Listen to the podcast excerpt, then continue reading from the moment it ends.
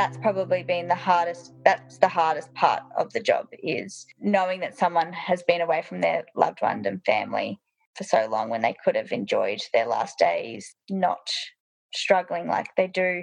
And i think that's just because people don't know an alternative. People rely a lot on what they think is best. And i think the general thought is what's best is to commit to treatment until till the end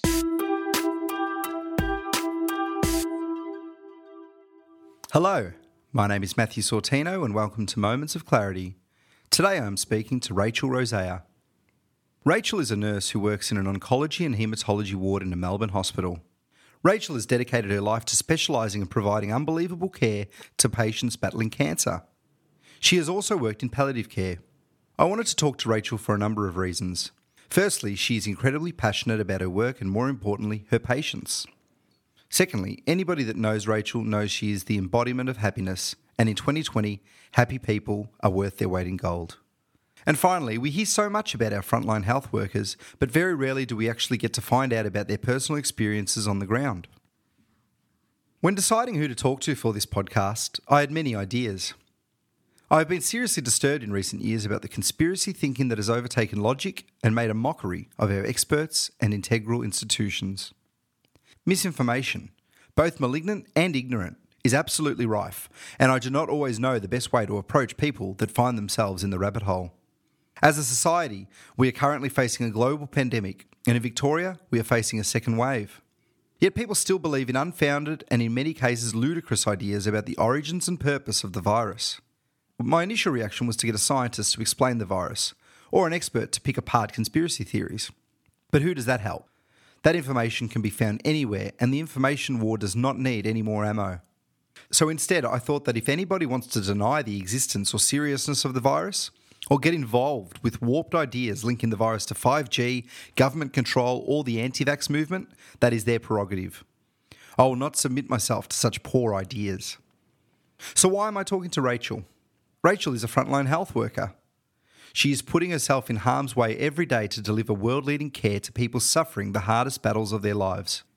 She does this knowing that she could get sick at hospital, but even more importantly, she has made the selfless decision to change her entire life to ensure she does not infect any of the vulnerable people she works with.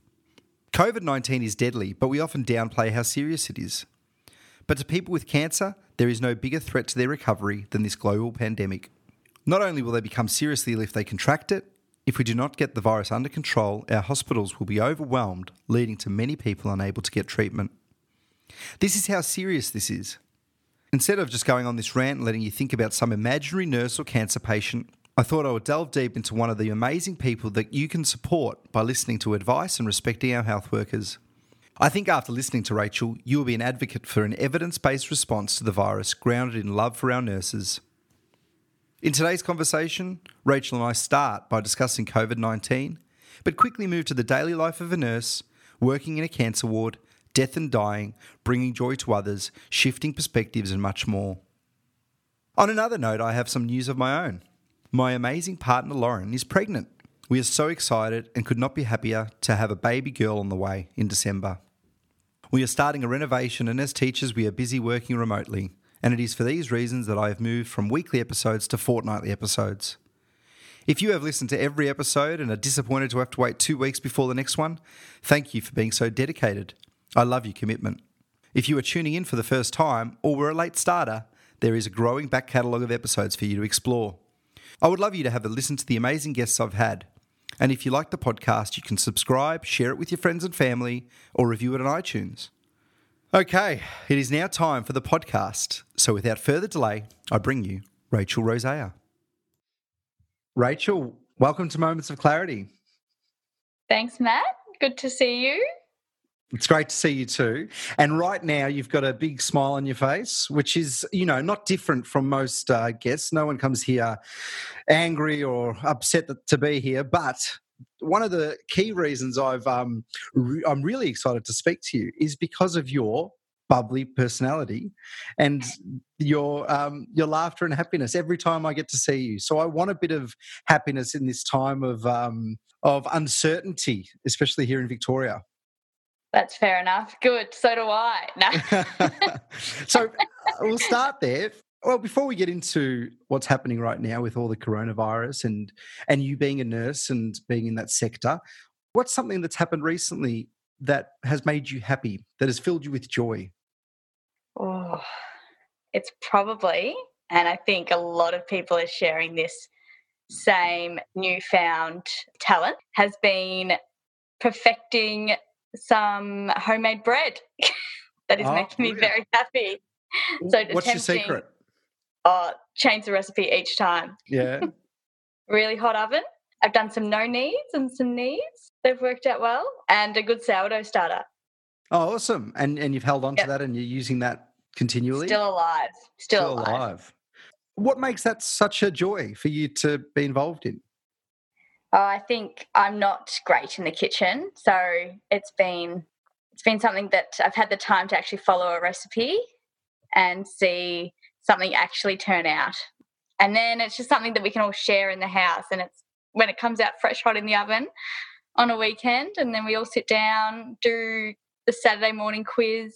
It's nice. It's a ritual. It's become a ritual. Nice. Can you introduce yourself and what you're doing at the moment, job wise, career wise? I'm working as a nurse at the moment. I work on a, a cancer ward dealing with patients with either hematological or oncological conditions in Melbourne. So living living here and working here. I'm originally from the country, so I've moved moved to Melbourne for work.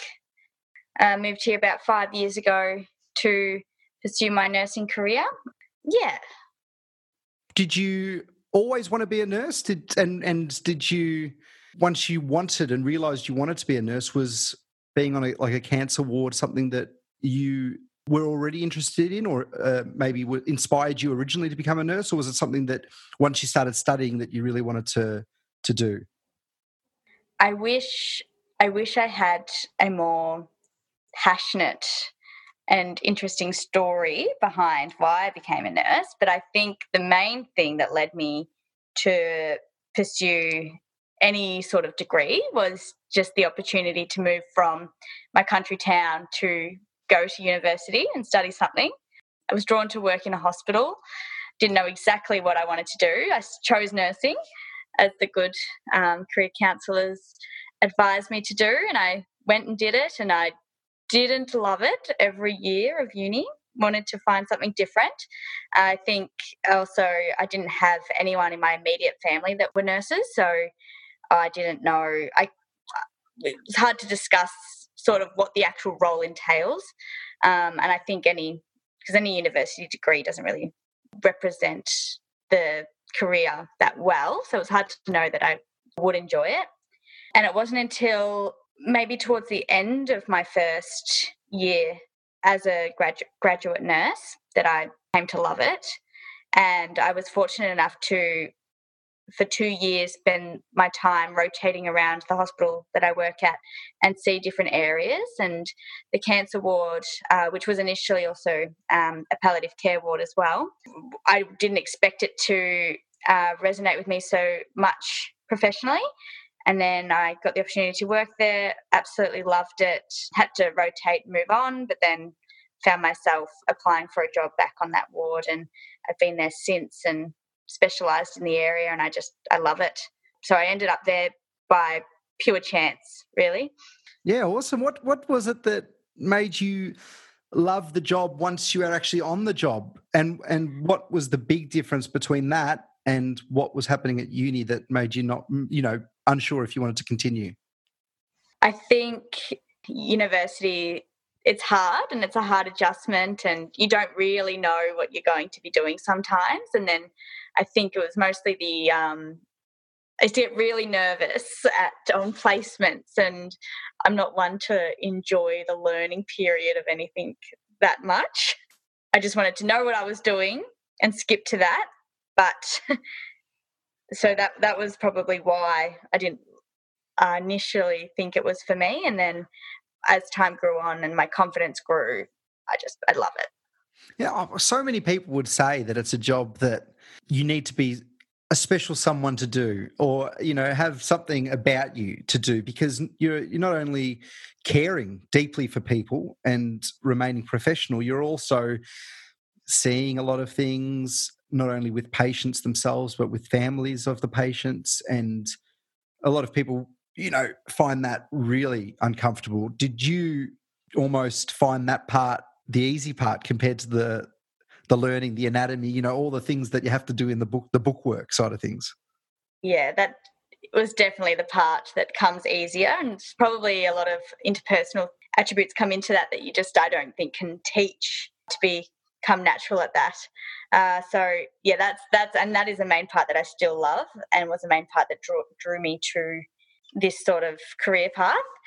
And I think eh, everyone says you have to be a certain type of person to be a nurse and not to gratify us nurses or anything but i think it is true and then it, it, sort of it shows in the friendships that you form with your your colleagues just seem to be so strong and i think it's based on that everyone's got very similar values and sick sense of humor as well you'll find I think you'd have to. I, I find um, nurses and teachers get often uh, lumped together yeah. maybe not necessarily as friends together, but that the the same sort of things tend to happen, you know, behind closed doors in in the nurse's office or and in the teacher's staff room, you know, all of that sort of thing that people often say what what teachers and nurses get up to, and or at least you know all the stuff that gets goes on, but.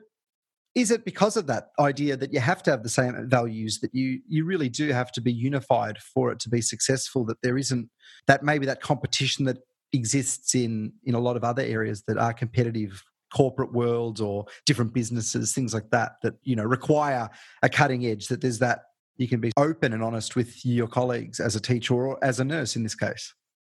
Yeah definitely. I think you've said that perfectly. It's not a corporate world that we work in so there's none of that and there's a lot of reliance on teamwork and support support of each other so I think that that's what makes the job fun as well, working together a lot on an equal playing field. And also with shift work, you also find you're not working with the same person every day or anything like that. So you don't really get the time to get sick of a colleague. yeah, so, what does a day look like or a week in your life look like as a nurse? Describe the, the, the shift work side of things, who you're working with, what goes on behind the scenes because most people involved in hospitals are there not really focusing on what's going on around them because they're visiting a loved one yeah. you know sometimes with great news like a, a, baby or a successful elective surgery or something but oftentimes in pretty hard circumstances. So what you know what's your story behind the scenes there? Funny you ask that like that because when you try and explain a job i feel like no one unless you know a job like this this is relatable to any job. No one really knows until you do it. And then I know I was with my boyfriend, oh, he's a town planner. I have no idea what that entailed. So we just went, and he has no idea what my day to day job entails. So we just went through hour by hour what I would do in a day. But I found myself was like, oh, it's really dependent on what is happening and what needs to happen. But basically, caring and orchestrating holistic care for people and sometimes that extends to their whole family as well, looking at every part of their health that they need attention for, and then ensuring that that's being delivered. Yeah, I could bore you with. well, my, my follow up is the ward that you're in specifically. Yeah. So it's okay. yeah. it's a cancer ward, but you talked about uh, the two uh, names of the ward. What are they, and can you describe those two words there for us? All right. So I work on an oncology and hematology ward. So we look after patients with either, if you think solid tumours or cancers of the blood or lymphatic system. We look after those people from the start of their diagnosis, uh, throughout their treatment, throughout complications, and throughout recovery or throughout their end of life as well, as we do a fair bit with palliative care as well and anything in between really that's is cancer related basically you mentioned earlier that the palliative care ward was a part the same ward basically and now it's been removed or, or how does that work uh, physically in the building, it was in a different area, but we ran the ward. But with changes in the hospital, that's now being run by a different by a different ward, basically. With the trajectory of a lot of cancer, we do a lot with palliative care, which doesn't always mean end of life. So we still have a lot to do with with uh, symptom management. What else could it be? Could it just be that it's at a quite a serious stage of treatment where you need to, as you said, treat symptoms and, and try to is it more like the dulling pain side of thing? What what are we talking about when we? Yeah, when we that's part of it. That's part of it. Palliative care in general. And, yeah. Yep, that's definitely part of it. The pain management, and a big part of it. People are going to laugh that I've get to get on my uh, my rant about this. Um, essentially, palliative, if you take it back to the definition, just means relieving symptoms. There's a lot of symptoms that come with cancer and the treatment associated. So that can be yeah from pain, from nausea, from um, reduced appetite, mobility, mentally as well. By nature, palliative care just refers to any way that we can relieve suffering, and it also incorporates end of life care as well. But it's got the strong connotation with end of life care.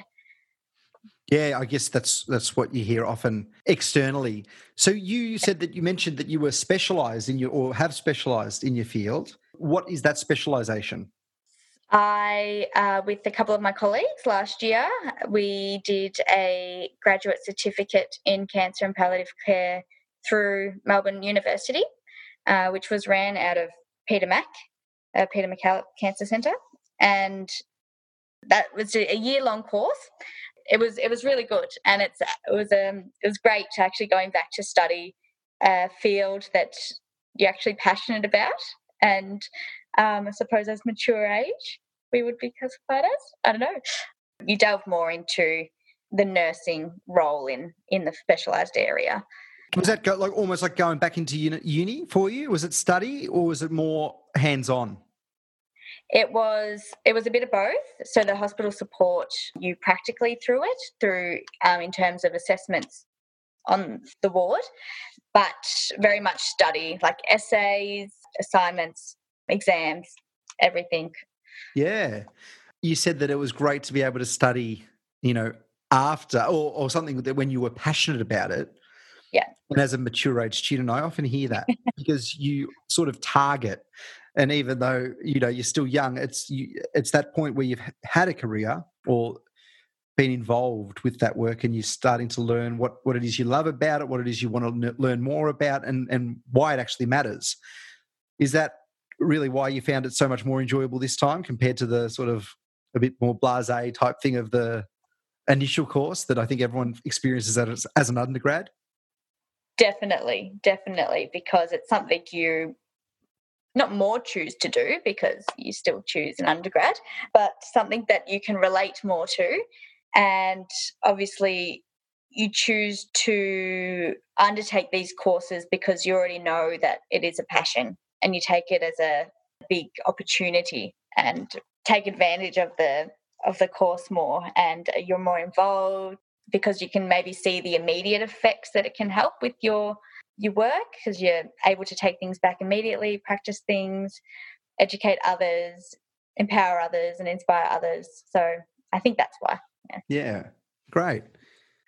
Often in teaching, there's constantly noise from the outside world. And I use teaching because that's my field. Um, but there's constantly noise from the outside world saying that, you know, we need better teachers. We need them to be, you know, get higher grades or get better marks or uh, better tested or you know all of this more registration and there's just an overwhelming amount of expectation and paperwork and, and things that come along with that because it is a government job mostly or it, and it's everyone's involved it's affecting everyone because someone has been to school or has a child or a relative that's at school or whatever it might be. So people become experts. Do you feel the same thing with nursing? Do you feel that pressure externally sometimes? And is there something that's going on at the moment that you're shaking your head about the noise from the outside world? I think so to an extent, but I think maybe I don't know if this really relates to your question, but it just makes me think of this expectation that you know everyone's health questions or you know more about what's happening um, in terms of like say for covid-19 that you you know more or that you can answer every question but it's it's just not the case um, we're not experts in everything. Well i've got a hard-hitting question for you then nurse rachel which is is coronavirus 5g related it definitely is Great. I'm glad we got cleared that up. Are, are, you blown away by some of the commentary around COVID and people's like reactions and ideas about what it is? Does that blow you away as someone that is in the industry and and sees? Uh, well, uh, you know, do you see it on the ground, or do you have at least a knowledge of what's going on to say that this is serious, this is real, and this is something we should listen to the experts about? Definitely, definitely. I think it is something we need to band together and do what we're advised to do. I think the shock, most shocking thing I've heard, which I guess if you get yourself into a YouTube hole or but the the big COVID deniers, I think really, even if it is fake, it's still having the impact that it's having. So you can't deny the impact that it's having, which is the main issue. So that's probably what I find most most shocking because people don't if you're not if you don't uh, think we're seeing the impact of it and the effects in a hospital uh, yeah. What are the effects that you're saying what what is it that you have to deal with yeah. as a nurse in the hospitals? And and has it changed since the first outbreak to what you're doing now? So it's changed everything. The whole processes from walking in the door to leaving everything in between. We have had training on on how to uh, perform different tasks and procedures down to how to hand over paper documents. So it definitely changes in that respect. And it's also what i've uh, have seen firsthand is people's cancer treatment be either delayed or there's more scrutiny on whether to start treatment whether it's safe or not just given the unknown and um, I think the first lockdown period, uh, we went, the, I think everyone was the same, went into a big, oh, how are we going to cope with this? Um, and thank God for where we are that nothing spiraled into the chaos that we've seen around the world. And we've then been fortunate enough to prepare for such chaos. But then it, it, it actually went pretty quiet for a long time and especially because where I work, we were delaying treatments, and so we were a bit quiet, and you could even see a, lot of extra staff around and everything like that. But now, this time around, I think it's a lot more real for everyone. Uh, there's been, you know, the we've gone back into lockdown in Melbourne. We've seen we now have positive cases. Many hospitals now have live cases.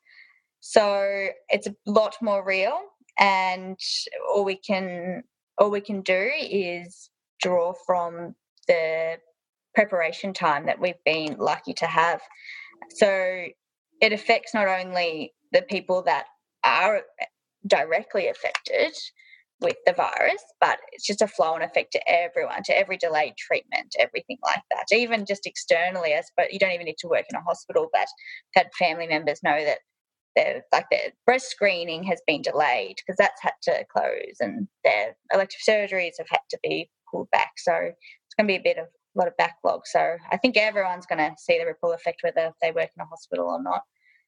I think that's the the big thing that we need to to think of.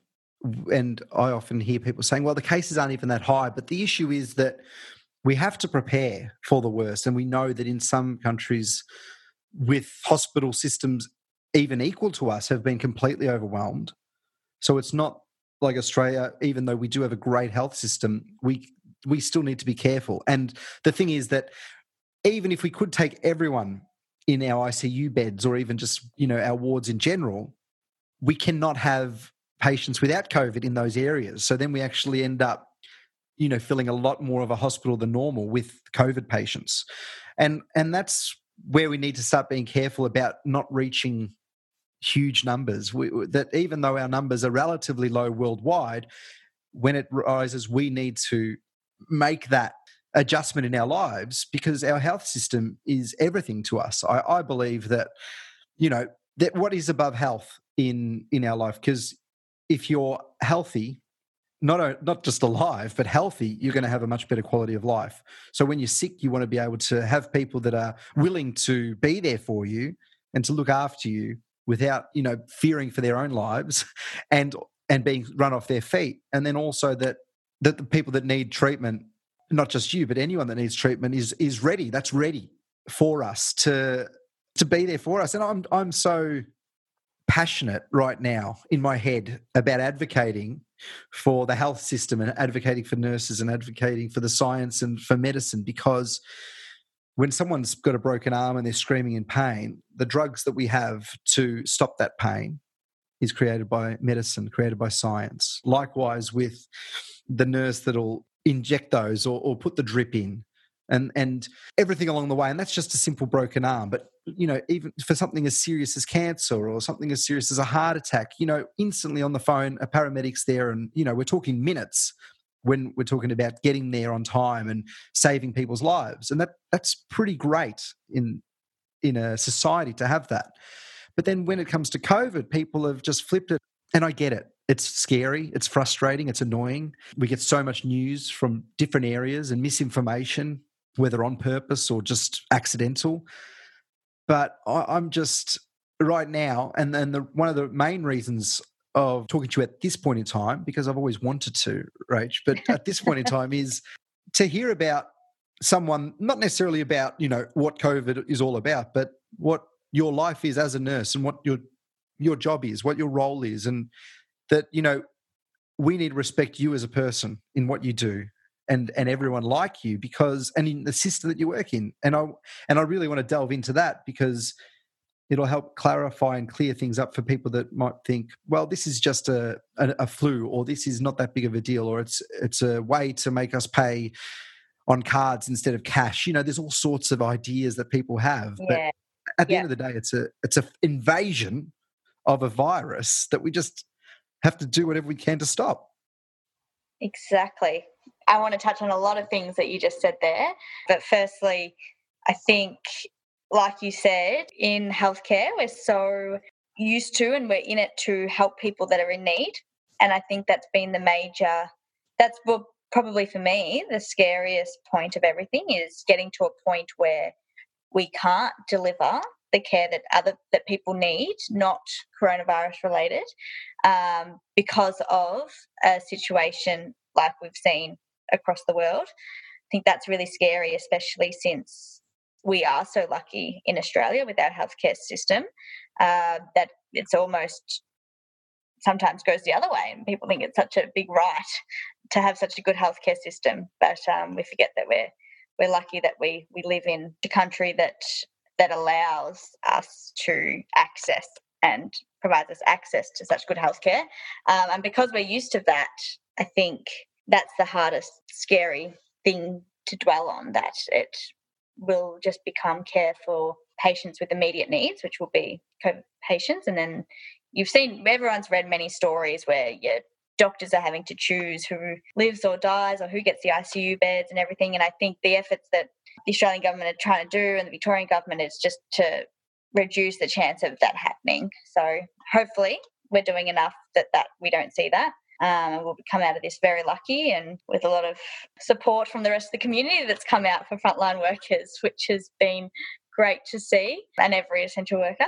And I suppose, secondly, what that brought to mind was that at the end of the day, even healthcare workers don't really know what's going on, or no one knows really the full extent of coronavirus or how it's going to play out or pan out. So everyone's in this bit of unknown territory doing what they can do best, but you can feel this increasing sense of anxiety around your colleagues and things at the moment. So, yeah, it's affecting the whole system in a lot of different ways. So you're an advocate normally for your patients, for people that you know need treatment. And right now, sometimes people are being turned away with maybe more minor symptoms or, or more minor cases of things that then can possibly build up and become worse. But the decision has to be made that it's best not to fill up those beds. We may need them or or whatever. Is that is that what's going on at the moment? That normally you'd advocate for them to get treatment instantly and you're with them, and now it's sort of that second guessing whether, and maybe not. It's not your personal decision, but the, the, the way up now, the triaging of people has to change. Yeah, well, to an extent, and I can only I only know from my area, but it, thank God it hasn't really got to that stage. But initially, when no one was really with the first wave and the first lockdown, no one really knew. No one still knows what we're dealing with, so it's hard to it's hard to decide what is going to be safe because essentially with a lot of cancer treatments you're stripping everyone you're stripping someone of their immune system making them very susceptible to infection. So you've got to just be cautious of that before starting treatment.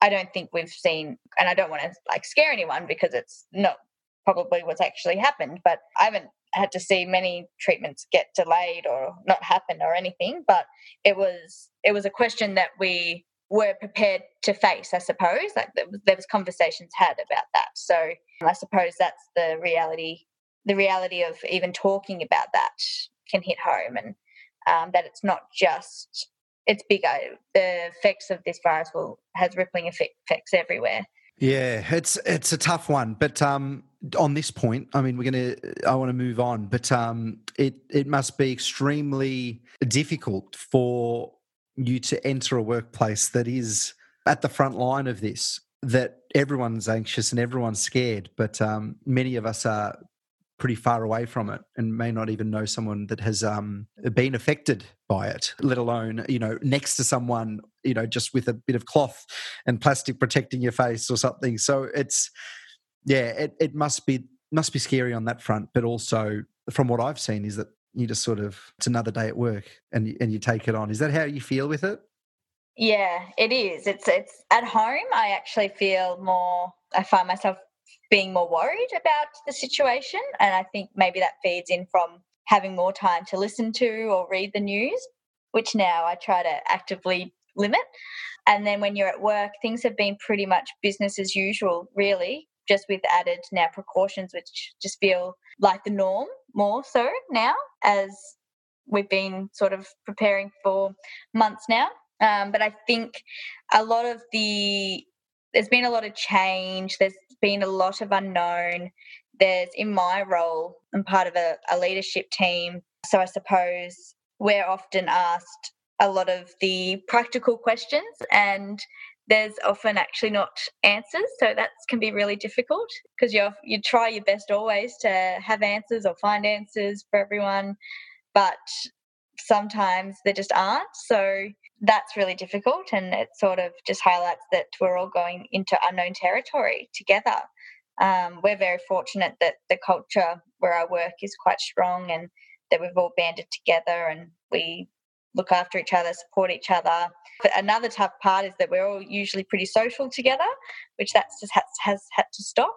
But at least we get to go to work and see people in the flesh and be around people, and things are pretty much at the moment normal, which I think is the general feeling around. But things could be changing right now at work for them. So it's hard to say at the moment.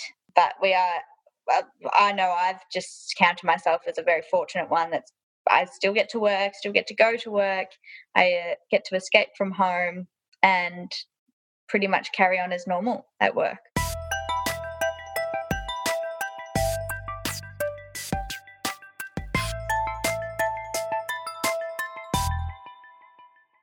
I remember a few years ago we had a chat, and I just got this amazing amount of passion out of you about your job and about the love for your job. And and uh, you know, it's a couple of years at least now since that conversation, and I hope it's still there.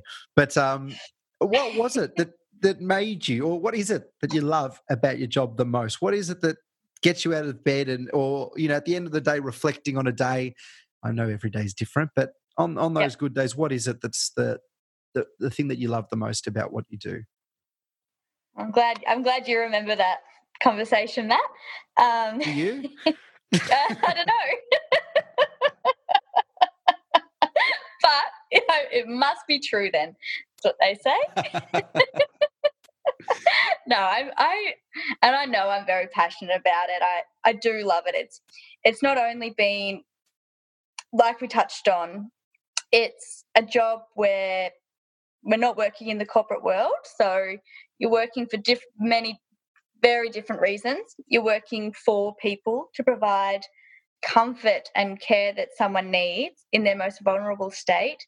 And that is such a gift and such a precious experience that I get to do every day is be and look after patients and their families in their most vulnerable time and also work carry that out amongst a group of legends that are all there for the same reason. And in my experience i've always worked in a team that just bonds really well great people. It's that's what gets me out of bed most days is just is mainly the people that i work with because everyone is amazing and that probably comes down to everyone's there for the same reason to provide care selfless care really not that i'm not a selfish person or anything but when you're there i suppose you are providing selfless care improving someone's life in some small way. You don't always appreciate it, as people do see some um, violence against healthcare workers in the in the media. But most part is we're inundated with chocolates all the time. Lucky we're on our feet all day, but you could do the simplest thing and someone won't stop thanking you, and it's just it's so rewarding. That's yeah, that's what I'm trying to find. Rewarding. yeah. No, that, that's great. That's beautiful because, oh, look, personally, I cannot think of, I would just, I get terrified with the idea of having to, to do that for someone to, I mean, not only the physical stuff, but just to be there when people are vulnerable, when people are maybe needing a, a shoulder to cry on or, or just they're angry or they're just upset by what's going on in general. Do you, what's an emotion that you see the most, would you say? Well, there's there's so many.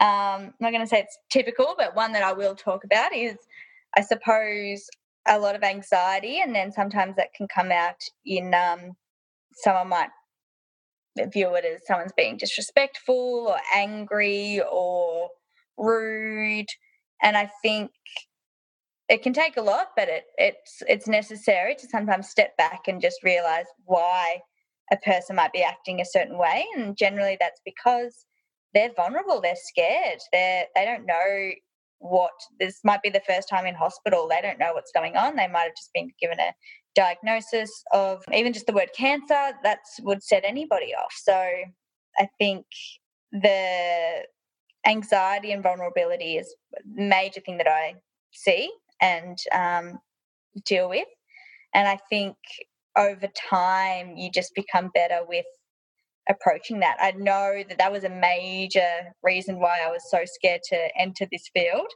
but funnily enough, it's it's now why. Not to say that in a um, not a morbid way or in a bad way, but being able to be able to have those conversations and not shying away from people and being able to recognize those type of emotions and maybe still showing your your support and being able to help someone through that is important. Did it take a long time to learn it? That, how to react? Did you think it was personal maybe at first, or that it was just a rude person, and then you had to learn that it's from an underlying emotion, or is that something that you sort of recognize straight away? I think it's something everyone's got the ability to know straight away, but it's about you know initially you can take anything very personally, and then it just takes time to take a step back and reflect on the why. So being able to identify that becomes easier over time. And then your initial reaction wouldn't be to take things personally, or you're more inclined to think why straight away. But uh, definitely, I think then responding is something that you you learn and you develop skills. I know I take a, a lot what I've learned from colleagues and how they approach things. That's where I've learned a lot on the job, and I suppose comes down to who a person is sometimes some things can't be taught, but they can definitely be influenced or anything. Yeah. Do you have someone you work with that is that figure of um, expertise, like that maybe matriarch figure that, um, or patriarch figure, whatever it might be, that's up in the ward that everyone looks for that person when there's something difficult going on or something that they've said to you that resonates in your head. Okay, this is what I've got to do. Definitely. There's actually most people that I work with are that person for me. A little secret hope that I have is that I will be that person for somebody else one day. but um, yeah, there's there's many people that I work with that they all just genuinely care, and then how they communicate. It just shows.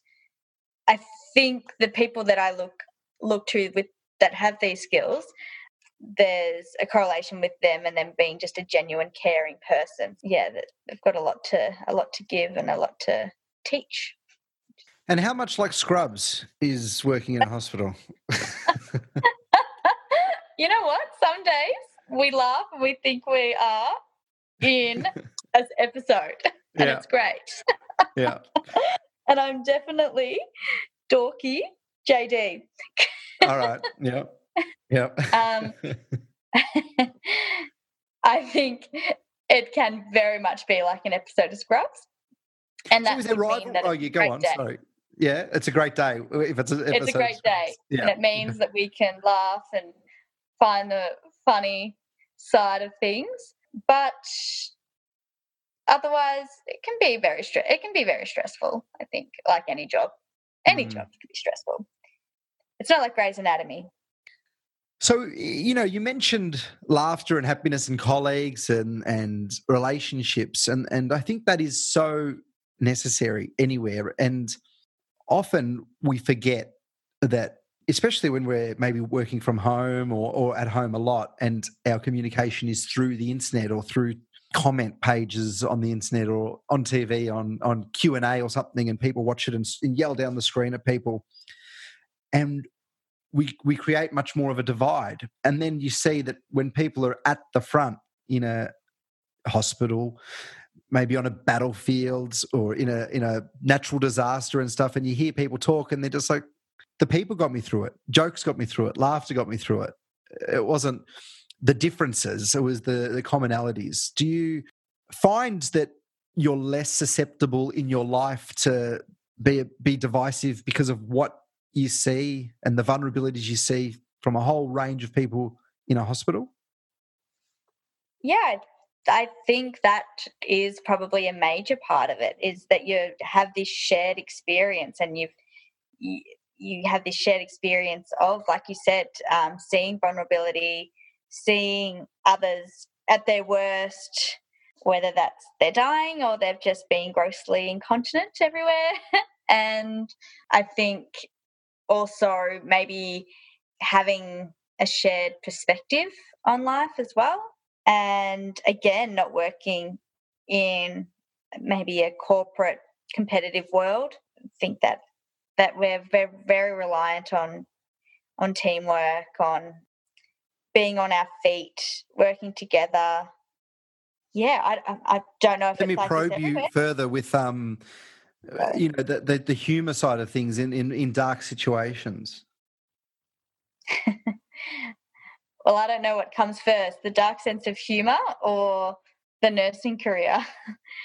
but I don't, mm. don't know mm. what influences the other.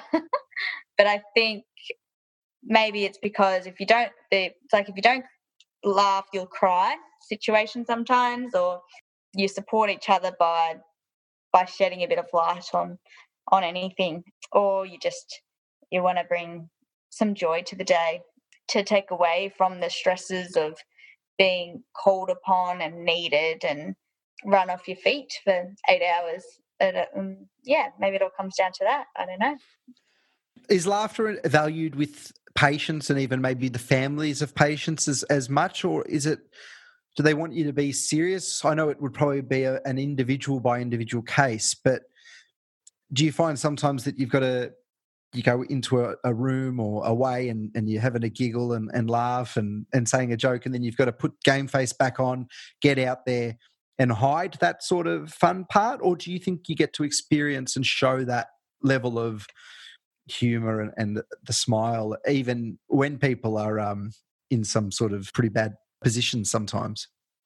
I think it's very important to share that personality with our patients. And I think we all try and we say crack someone, make them laugh or smile. And I think, especially when family are there and then they can see that, that might, I suppose, bring a bit of comfort that they've been looked after by someone that can bring some happiness and joy and lightheartedness as long as you know they're getting good quality care as well but i think anyone um, values a bit of a bit of fun and i think that's important.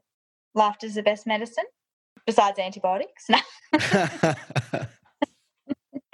But i think uh, what, what's been your experience in, in hospitals? Like what uh, have you what do you what's your experience? I suppose everyone's different. A lot of people might not have even experienced yeah. Um, oh look i haven't been in hospital in hospitals much. When people have been sick or unwell around me, which hasn't been many, but I was probably a bit younger with many, and also I was terrified of hospitals uh, growing up. I hated them. Um, grandparents being there, uh, or even like uh, even aged care homes, which are different, but there was that almost sterile the smell of soap or, or cleaning product. you know, there's the smell. There's the smell. and it, and it was it, it, I didn't like it. And then um, over time, I ended up. You always get good views in hospitals, so I used to be like, "I'll go and just look out the window." and then eventually, I, I, warmed up to the idea, and I became more brave and, and courageous as time went on to visit people, even on my own, or you know, to see people with the tubes and and things. But it's never that bad. I think we build it up a lot more in our heads you know, when we we visit someone that may have bits and pieces dangling everywhere and of machinery and of themselves. Um, yep. Yep. and um, in, in terms of me, I, I've been in a couple of times and, and it's been, you know, great care and the best care that I've got from doctors, nurses, physios, whoever I've, I've been involved in in hospitals has been those that make you laugh and those that have a yeah. joke with you and sort of do the job without you even knowing. Like it's just a, a bit of banter and the job's being done around you. Um, and I think that's probably, uh, is that something you're trained to do or is that something that's, it just goes on personality? I think that's Abstract. more personality. I think I think that's more a lot to do with personality, and I love that you said that because that's I suppose what I was trying to get at that anything that's going to make a situation less tense, like say, yep, you're coming into hospital to visit a loved one, you're scared, you're just wanting to look out the window, but if you can come in and see that, you know, someone can be, yep, getting the job done, but you don't really notice that because you're you're more noticing about the conversation that they're having with you or your loved one and might even make you smile or something and then you feel less tense and then your whole experience with hospitals might change um, of you. I think, yeah, you sort of answered your own, uh, my own question for you. um, we can flip it around if you like. And uh, yeah, but, I, but I don't have much to add about hospitals and, and this sort of thing, other than the fear of blood and and. is there something now that about your job that you don't like or that you're icked out about, or is it more that the the paperwork admin side that you you don't like? No, in the in the most part, I enjoy everything that I do.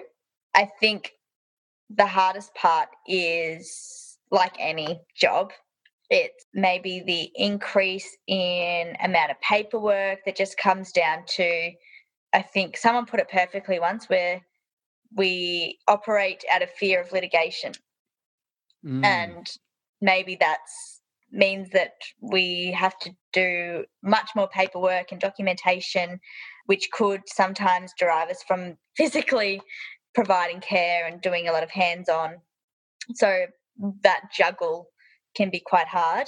Another thing that I'm in the last year, I've moved more into a yeah leadership management position, which think you you do one step back from the patients at times and more obviously looking after your, your staff and that can be a challenge at times one because you just miss why you're why you're there in the first place and that's for the patients. And then secondly you've got to make sure that everyone's you provide care for those that are providing the care, and especially in these times of um, we've got, I've got a lot of colleagues that have suffered a lot of anxiety, which is so understandable through these unknown times, and even just without this current situation, um, it's a it's a job with high levels of burnout, high levels of stress and anxiety, and being exposed to that that sort of responsibility has been full on, but it's been it's also been great because you've also been able to be I've also been able to just be a good support for others. Sorry, I don't know if that that's probably no, that's perfect.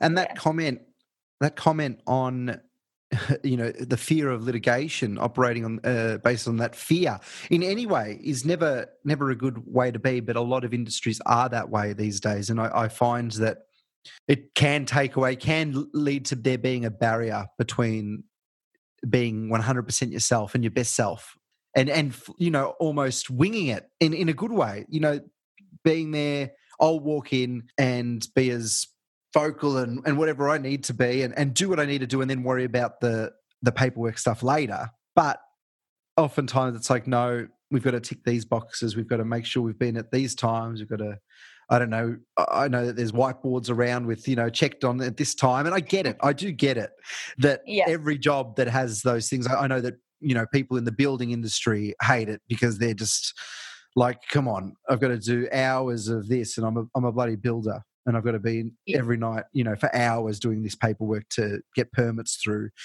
But then we don't want houses falling down or people, you know, getting sick. Exactly. You understand why. Yeah, you do. Under, you yeah. do get it, but it's almost it should be based on let's get it right rather than that fear. But we are in different industries now worrying about what is, in my case, the parents going to think, or in yeah. your case, it's not even the patients; it's probably the people that are caring for the patients when they get back home that you're, you're most worried yeah. about sometimes, or or a boss or whoever it might be that you just they're under the pump with everything being right. It's on them, so they're going back at you. So how do you balance that as someone that is managing people. You talk, you mentioned culture earlier. How do you build a culture or help foster a good culture amongst staff?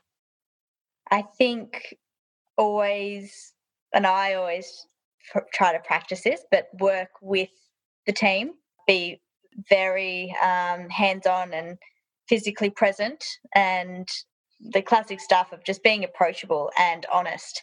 And I always try if I don't know an answer, we try and find an answer. And I think that that's just important that I think any good leader shows that everyone can learn and grow together. And I suppose it's just empowering everyone with the skills and the confidence and the abilities to to in our industry give the give the great level of care for the people that we see. Yeah, I think I've, i saw the difference between a, a, boss and a leader. You know, a boss is someone that forces the most out of them in more of an aggressive way, not necessarily aggression, but it can be viewed in that manner versus someone that empowers someone and lets someone grow and flourish and be with you alongside you rather than you just sort of on top of it. And, and you answered that perfectly. You've got the job, Roach. Um, oh, I, I, was going to say, I felt like that was a job interview. I, I know. Once I asked the question, I thought, is this a job interview now? But um,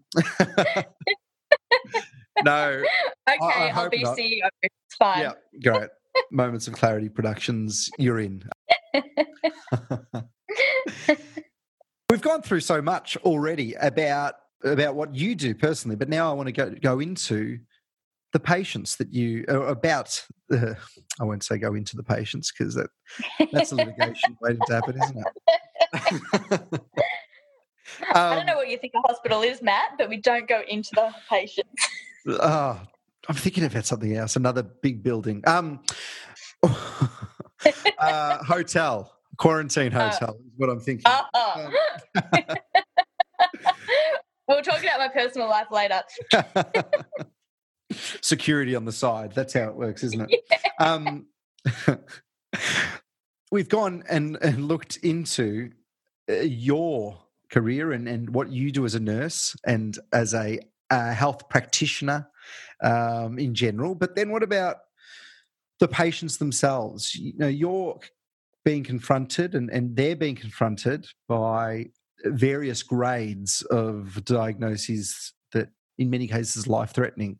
First of all, uh, do you have a sort of idea, even on your level, of the statistics of people that come in with something that's really major versus, you know, stuff that you're pretty sure they'll recover from?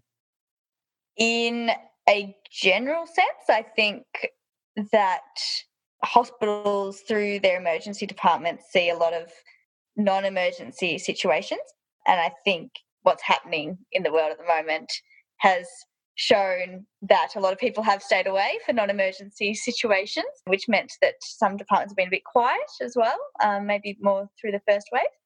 But no, I don't really don't really know statistically what so in in when you go around on the ward and and you go into yep. different beds you know different rooms do you would you say that there's a even a number of people just off the top of your head that i mean obviously if you're diagnosed with cancer and you're in a cancer ward we're not talking about people that have a sore head and think they've got something and then they appear and then it's just like you've got a headache or a migraine yeah. Know, it's yeah. we're yeah. we're talking about people that have now been diagnosed with cancer or a blood disorder, whatever it might be of some sort. So when you get into a new room and you you see the the I, I guess the pay or what the paperwork of a new patient, is there more often than not a hope that they'll be okay by the end of it, that the treatment will work and that you'll be working with someone that's going to live through it? Or is the reality that there's going to be many people that won't make it and you can sort of see that from the start?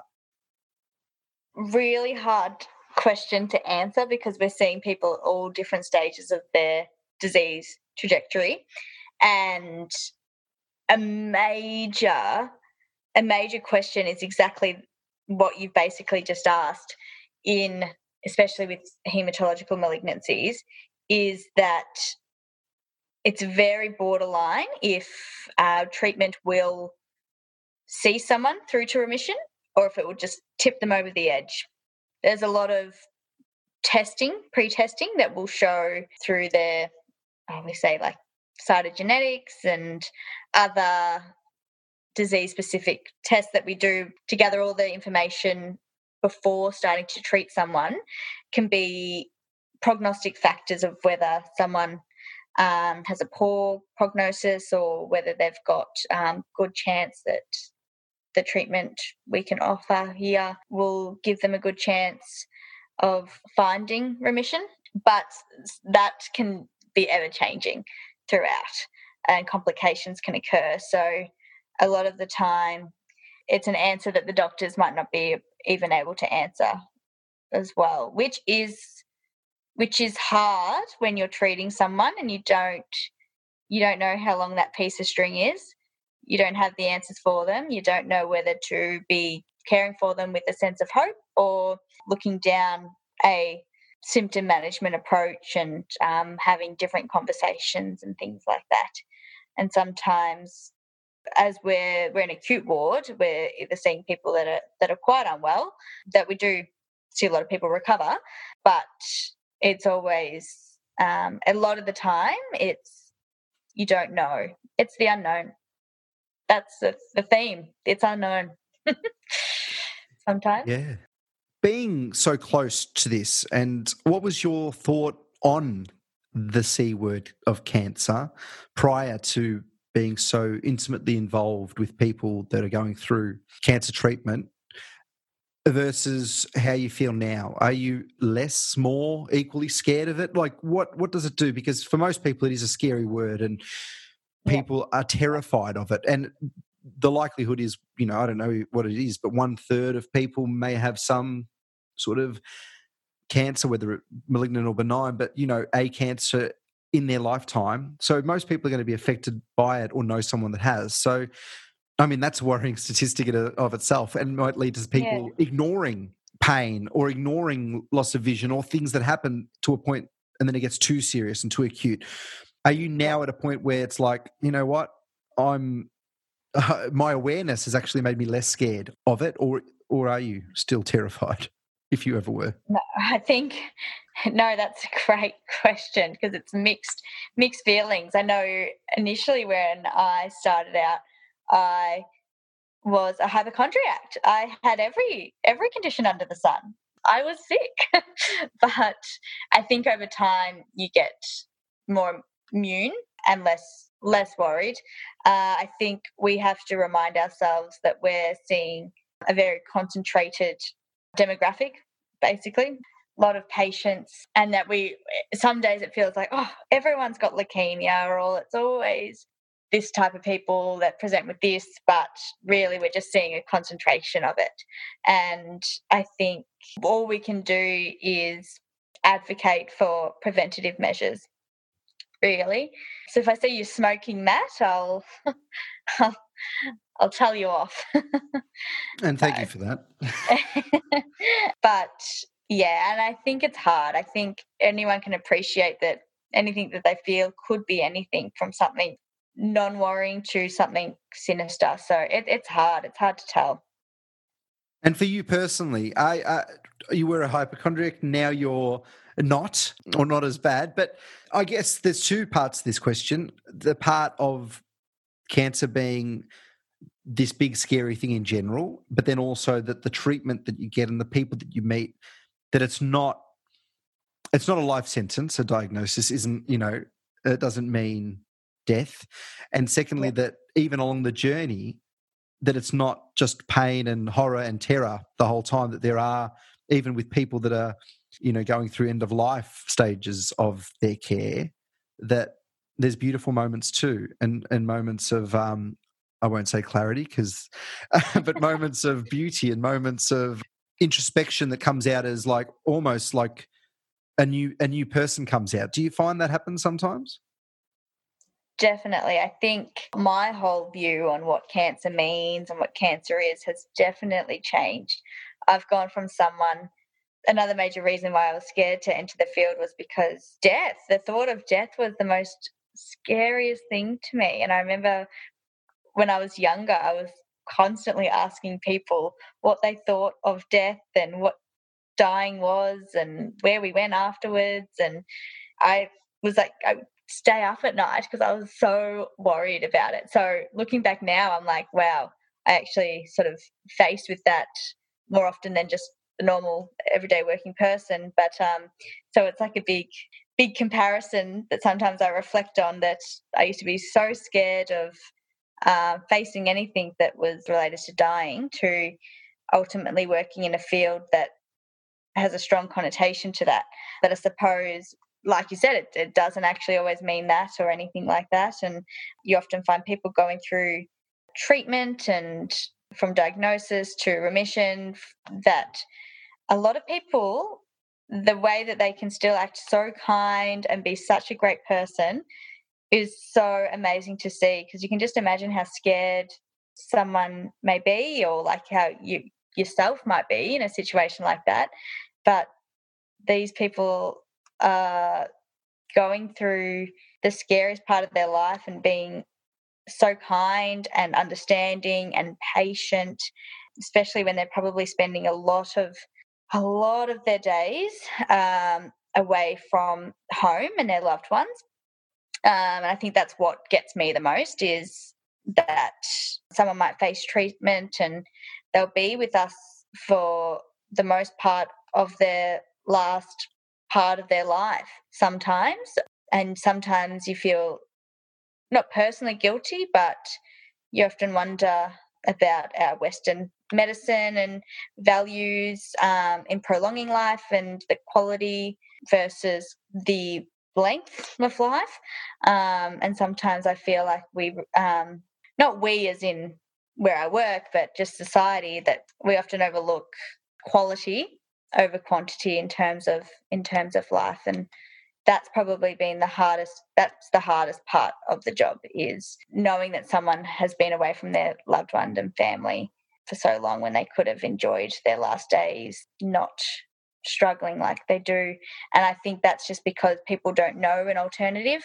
People rely a lot on what they think is best and i think the general thought is what's best is to commit to treatment until till the end and like if it's a good result or um, not so great result so that's probably an ongoing battle for for everyone Oh, that's such an interesting point about the quality versus quantity, and, and that there are many parts of the world still today, but probably throughout history, where the end of life would have been surrounded by people you love in your bed where you spent, you know, 40 years of your life in, or, you know, your home with people that you love, always visiting. And then yeah, there's those horrible moments towards the end or during where there's more pain than probably there needs to be because there's no, you know, morphine or something that can can stop the pain, and also that maybe you do get a little bit less time. But as you say, it's a juggling act, and being part mm. of the medical field, a lot of people often say that that often treatment is worse than the cancer itself. Is it worth the risk? And and people do make yeah. those calls. As a nurse, I know you're not probably someone that is able to make the decision as such about what to do, but you're advocating for the patient. Do you ever have those challenging conversations with doctors or hear those conversations with specialists that occur? Definitely, all the time. And I think that's a very special part of our role is we we are so hands on, have so much contact with patients and their loved ones. Uh, we know what's pushing them, what's getting to them, and we have the opportunity to be their advocate using what we learn from them and then also our our knowledge of situations and our experience and that's something that as, with experience you just get better and better at is knowing when to um, raise questions because it's and it's it's important and it's valued. It's it's if you're advocating for a patient no doctor's ever going to knock you down. And if they are then they're they're not doing what's best for for their patient. Um, it just ensures that it's you're providing the right care for the right person. And sometimes that's hard because you don't you don't know if a treatment's going to work or not. And I've read a lot of articles about how it's especially hard with blood cancers and the treatment they require to know when to stop, really. So we do see that a lot. And then it, it's then it becomes harder when you see people so ill and then they bounce back and then you discharge them home and they're great and then you you get a card from them that they're doing great and you're like wow. So then you're muddled with that hope and everything and that that's a possibility as well. So it's so hard. No, you, do, you just don't know sometimes and you can only do your best at advocating at the time and getting as much information and everything as possible. The uncertainty is back again and i think with any realistic field of knowledge or of action, everything's unrealistic. I mean, uncertain. You know, stepping out on the footy field, you don't know if you're going to win or lose, even if you're on top of the ladder and they're on the bottom. Likewise, with people's health. You know, you said about smoking before, but some smokers live to 90 while some marathon runners live to 40. There's a whole range of things, but statistically, we know what. You know that smoking is bad and that exercising is good, but um, there are moments where random things happen. And I think uncertainty and randomness confuse people because often people want an answer. And when it comes to the people's health and what happens to family members, they want that answer. And they're often cases, and, and it's, it's understandable that, you know, you got it wrong. So that field must be wrong. But it is an uncertain field. No doctor's going to talk about that they know everything. And as you said, if they do, they probably don't know what they're talking about. And and you said the, the, same thing with your answers. I've you know targeted a couple of things about what's going to happen to people, but the common thread is we don't know. Do you have a comment about that? That uncertainty? Do you think that adds to the anxiety that you see with staff and, and patients as well? Definitely. I think we're definitely used to knowing or being able to somehow find an answer for anything that we ask. And I think we're maybe not good at sitting with the uncertainty and being comfortable with that um, because we don't know what that means. But and maybe that's maybe that's an area we need to learn to improve on is being comfortable with the unknown and being okay with not having all the answers. And maybe that's because we're so so used to planning ahead and the uncertainty it inhibits that. And that's what we don't find comfortable or we don't like. Yeah, maybe that's it.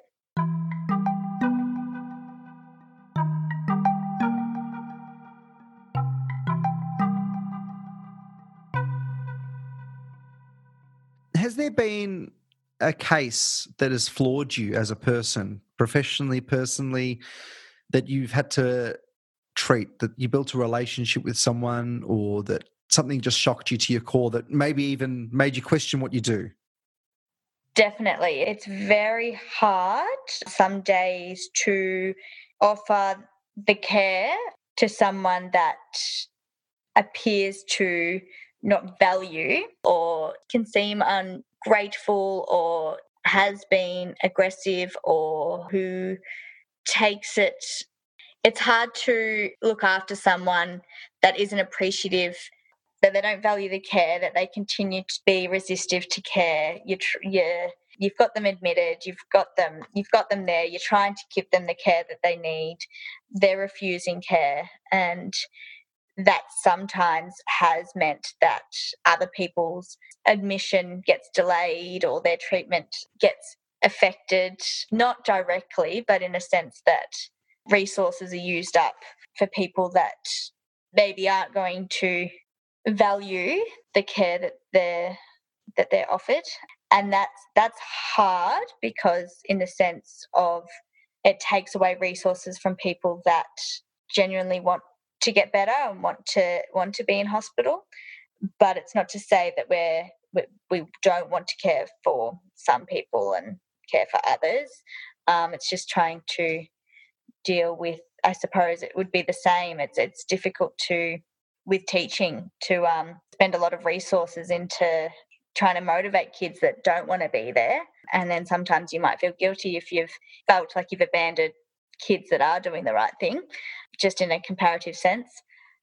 So, in a diplomatic way, you're basically saying that there are certain people out there that probably don't look after themselves normally, and then they come to hospital for those reasons. And then they have an opportunity after great care and even successful treatment where they don't necessarily show value of that and then even may continue to do certain things. And that could be alcohol, drugs, violent behavior, it could be risky behavior, or it could just be that they're just eating too many packets of chips and you know eh, whatever it might be that they've got the care they've had the treatment they've taken the bed i can i can see that that you know it's very very difficult to weigh that up because you're there to protect and help everyone no matter what and yeah. not judging circumstance prior and i can get that out of yeah. what you're trying to say but it is frustrating yeah yeah. yeah so i don't know if they came i think they came across as very judgmental but it's it's about um, seeing people not value the care that they're being offered and then they're taking up a lot of resources as well not to say that they don't deserve that at all it's not that um, and it all comes down to then understanding why they might not value or what um, what's driving them to be difficult or aggressive and things like that but sometimes it's just the forefront of things it's hard to um, care for someone when they don't want to be cared for essentially. So, do you find that in the hospital itself? So, even beyond going out, oh, thanks for helping me, or no, thanks for helping me, but you know, I'm better now and I'm going to go off and, and be back here in three months. Or is it that when they're actually in the ward on the on the bed and they're saying, I don't want help or let me out of here, and you almost have to force them to receive treatment of some sort, force them to be looked after. Is that what you're more referring to as well? Yeah, that's what I'm more referring to. Um, those aggressive behaviors, and sometimes it's not actually something that a patient can control either. Uh, we see a lot of a lot of brain cancers, which changes a lot of people's behavior and capacity and things like that. So it's it's trying to manage people safely as well and give them the treatment that they need in a safe way that's going to protect yourself and your colleagues as well, um, which can be quite challenging. And the sad part of that is that we know sometimes a lot when they're disease related, these behaviors aren't someone's fault. And you can't be angry at somebody or see, yeah, it's, it's, it's it's hard and it, and it would be even harder for loved ones to see their family member or their their loved one their friend their behavior change and sometimes that's hard to swallow that it's it's their disease not their the person themselves. So that's a big conversation that i've had a couple of times with with people and that can be that can be quite um, tough. Yeah, I, I thought that by answering that, that I might find you discuss that someone that you really had an attachment with died or, or, and i know that, that that's probably happened but it doesn't that didn't come to mind first and foremost which means that you're almost accepting as that as part of the job. Is that a good way to interpret it that of course that's going to be a part of it but it, if anything it might be a good thing that you've had that opportunity to find you know friendship and and love with someone. Yeah i'm actually glad that you've picked up on that because as tough as it is, and I do take, I definitely take those um, tough times home, but I take them home also with a bit of comfort that I've been able to provide care for someone and be a bit of support, be there in their most vulnerable time and sometimes at their end of their lives. I think the most, it was early on um, so a few years ago, I had a night where this older lady passed away, and I was there with her husband, and we were just holding her hand as she um, as she was dying, and that experience was that that was probably my okay. I really um, this is really important, and in a way, really special work that I want to continue doing.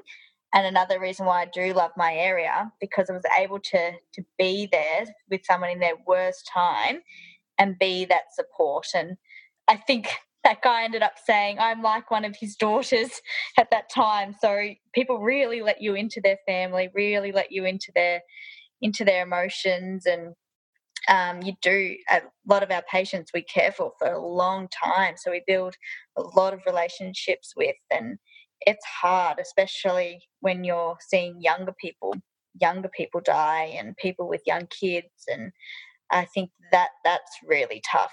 But we've been able to try and help them um, and i think that's all we can take away from it. And at the start it can be a very awkward experience because you know you don't know what to say but as time goes on you it becomes more natural and genuine and sort of a nice experience on the most part. And going back to advocacy you want to advocate for good deaths.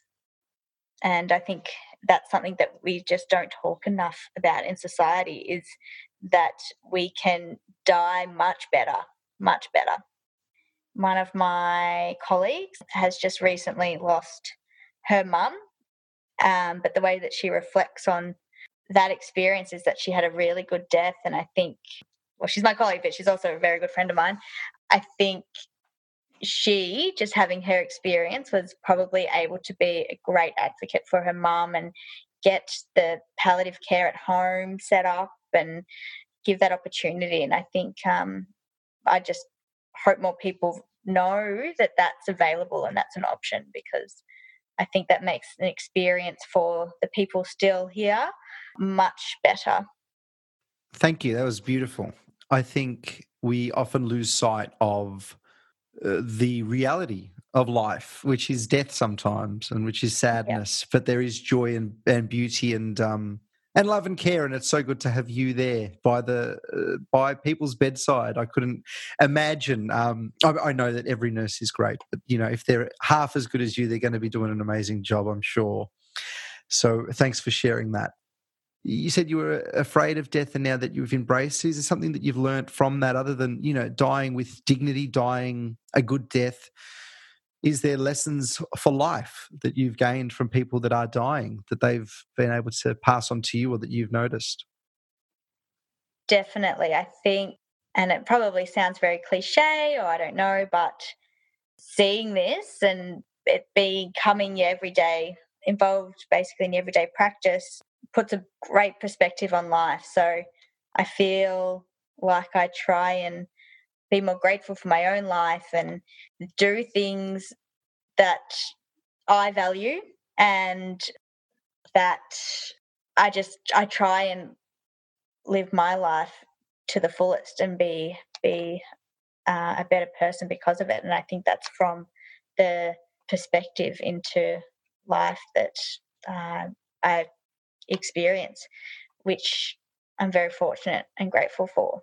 Even just like coming and speaking to you, I think I I try to be more of a yes person, really, because yeah, you know, life is short, or you don't know what's going to happen in anyone's life. So I think you you see life as more of a gift.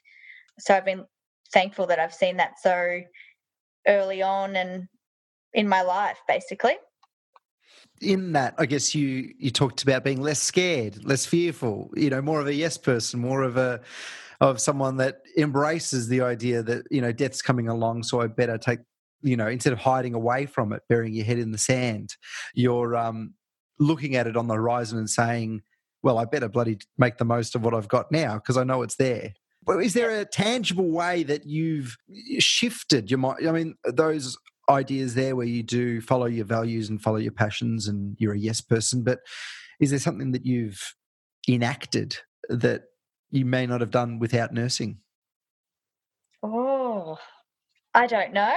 I don't know. I think um, maybe the perspective has led me to not dwell on unimportant things, which may have helped maybe me be more confident person and um, do things for myself, realize what um, who I am, which has then maybe allowed me to form really strong, good friendships and have life experiences that may not have been, I don't know, brave enough to do or um, think that I'd be capable of. Even as simple as buying a bike and starting to ride to work. Like my family couldn't believe that I was doing that, but I thought I've got two legs, I can do this. yeah, to just creating my own life and my own social network here in Melbourne, and um, yeah, I don't know. Oh, I love I that. Know. I love almost the simplicity of it, but it's true that uh, often, I mean, so many people don't ride to work, and I'm I'm one of them that would think oh, I'll probably never ride to work. But there's lots of things that I probably do now that I once thought I'd never do, and it's about creating more and more of them. Is that what you're you're talking about when you mean perspective shifting? That it's just like, why say no? Why why not give it a go? Why? What exactly. am I, what am I waiting for? You realize that it's a mindset that blocks you. It's um it's our own mind that block us mm. and limit us. So if you use that in reverse and make it as more of an empowering tool, our mind can let us do anything.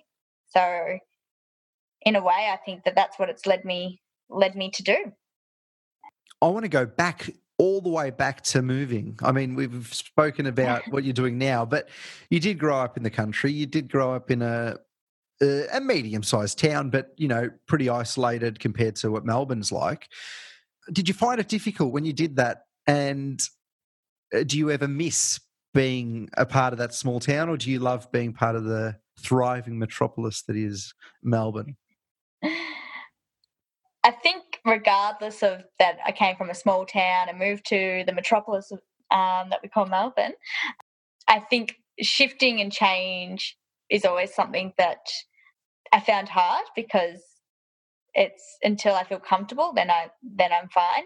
So I think regardless of where I moved, it was always going to be a bit of a challenge, but it's been one of the best things that I've done. Um, I do miss I miss home because that's where family is. That's where friends are. That's where where I grew up. A lot of memories are there, so I do miss and love going back home.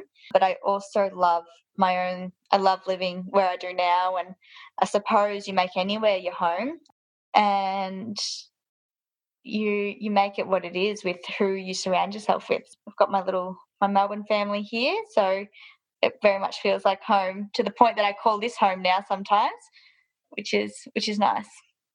You entered nursing with the aim first off to to leave the small town and to to go to the big city and and then you fell in love with it and you it, it you know probably couldn't see you doing anything else so i'm sure you feel the same way about that maybe but do you think that you might bring your expertise and your skills and knowledge to a small rural town one day whether it's your hometown or somewhere else or do you have that in the back of your mind as something you'd like to do one day yeah, I do. I think I would love to move away somewhere um, a bit more quiet and with more of a community vibe, somewhere that takes you five minutes to get to work or somewhere that allows for a bit more of a not quiet life, but a bit more of a um, peaceful life, I think. It can very much sometimes feel like a rat race here in Melbourne, which is great for now, but may have its expiry date for me. So don't know. Stay tuned. and I'm going to go off track a little bit, just on a tangent. Why not? I'm the boss here, aren't I? So I can do that. You um, are. You can, you can control this.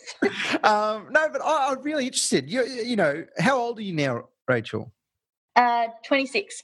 26. So you're young. You're young. I'm young. I mean, I'm yep. 31, but you know, not that far apart. But there is a gap. And as a young person, what are some of your main concerns? Like, what what is it that you, you know, as a young person, there's often uncertainty once again. So when you look at the future, do you look at it as an optimist, as a pessimist? Do you worry about things a lot, or do you see that you know? Do you think that things will pan out well and and that there is hope and goodness ahead? I like to think optimistically about the future and things will work out, um, not just by waiting for them, um, but I think I think I'm being lucky with my life so far that I don't have to worry too much about what the future will be, and I've got a bit of the luxury really to just take things as they come for now, which is really fortunate. So that I'm aware of that. So I think even with everything going on, I'm still very optimistic about the what the future and society. Maybe more so excites me that the future is unknown, which is yeah. the theme. Mm. so yeah, I'll just look at it as uh, unknown opportunities to come. I don't know. I'm not one to really plan out or have too far in the future plans. Yeah, I don't really know. No, brilliant. No, you know, you you know that you don't know. yeah, which is good. Before we finish up, I do want to go back a little bit to something that you said that's just popped back in my mind, which was that you constantly were asking about what people's ideas of what death would be like were. Yeah. You know that you were almost obsessed with it because of fear, but wanted to know and and maybe wanted an answer as to what it would be like. What is your thought on death now? What is your thought on? I know you said earlier that dying with with dignity and grace and, and dying a good death is really important, but does the question of what happens after enter your mind anymore? To be honest, not really, actually. And the fact, and it's it's probably because I don't this is a bit dark, but I don't actually believe that there is anything afterwards. And I'm very much accepting of that so that I'm, I'm not I'm not scared of that really now I come to think of it. How did you get to that point? Did you because did you believe in God or an afterlife or a heaven and a hell when you were a kid? Were you brought up in that way? Yeah, I think I was brought up in a very much Catholic upbringing Catholic primary school, Catholic high school. Um, you know, you die, you go to heaven. Even the bad people will meet you there. And I think religion is maybe something I've very much debated as I've gotten older. But now I feel like I've sort of done a full uh, 360 on it, um, where I used to be maybe a bit of bit anti religious um, for a bit, but now I'm very much, I just value more people's faith and their hope and everything that religions bring and can really see that that is a major source of strength for people as well. I often used to fight about religion with with mum. Um, she's quite um, she's quite Catholic, and now I look back and I'm like, why did I do that? Um, because yeah, it's something that you can debate, but I, you can't ever deny the faith and the hope that it brings people, which is quite a beautiful thing. But in terms of death in a religious sense, I think it's more the, the hope and the, the comfort that um, religious teachings provide about the death, about death. But uh, again, it's something that no one knows. Hey, and I think I'm comfortable in knowing that we don't know the answer to it. I'm not convinced um, that um, we're go to heaven or that we're reincarnated or anything, but we're just we're just here on this earth living at the moment, and then um, what happens afterwards, no one knows.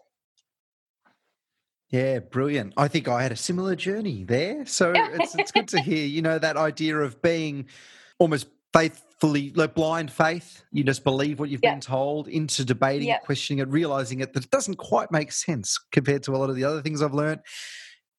Attacking it, you know, probably being against it, which is natural in, I think, for younger people to to do with anything that maybe was was just taught to them, and then uh, coming up the other end and, and, realizing that there are so many great things that come from faith and, and spirituality and um, even sometimes routine and ritual but yeah think, yeah. Um, and the community yeah, the spirit yeah. everything. It, it's it's such a beautiful thing really. And if you take away the supernatural and the, the weird and ridiculous um, it's a beautiful thing. It's probably better than the opposite having nothing um, there but exactly. yeah have you had a a wide cross section of beliefs of that people display in your care that have helped you change your mind and become more open?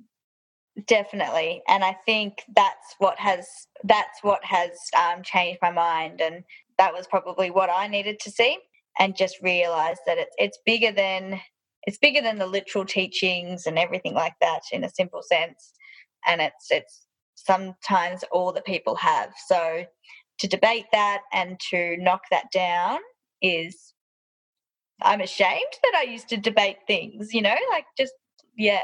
So I think you can't deny the the strength that it gives people and the hope and the love that it gives people as well. Mm.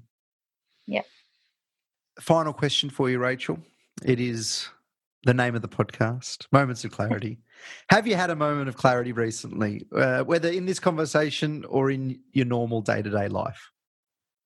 I have. And I suppose I was sort of prepared for this question because wasn't going to be a shock.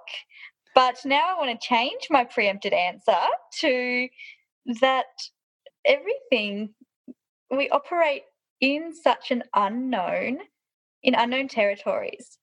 And I think I feel like I'm okay with accepting that. But um, I'd like to work more on just being content with that, and maybe that's something that a lot of us need to work on is being content with um, not having all the answers to life, because that's that keeps popping up. That there's a lot of there's a lot of unknown, and you can either let that um, drive you into anxiety and despair, or you can sit with it and see it as a opportunity for anything to happen. Love it. Thank you so much for joining me, Rachel. It's been awesome. Thanks, Matt. It's been so good to um to not only talk to you but also catch up and hear from you. So thanks for having me.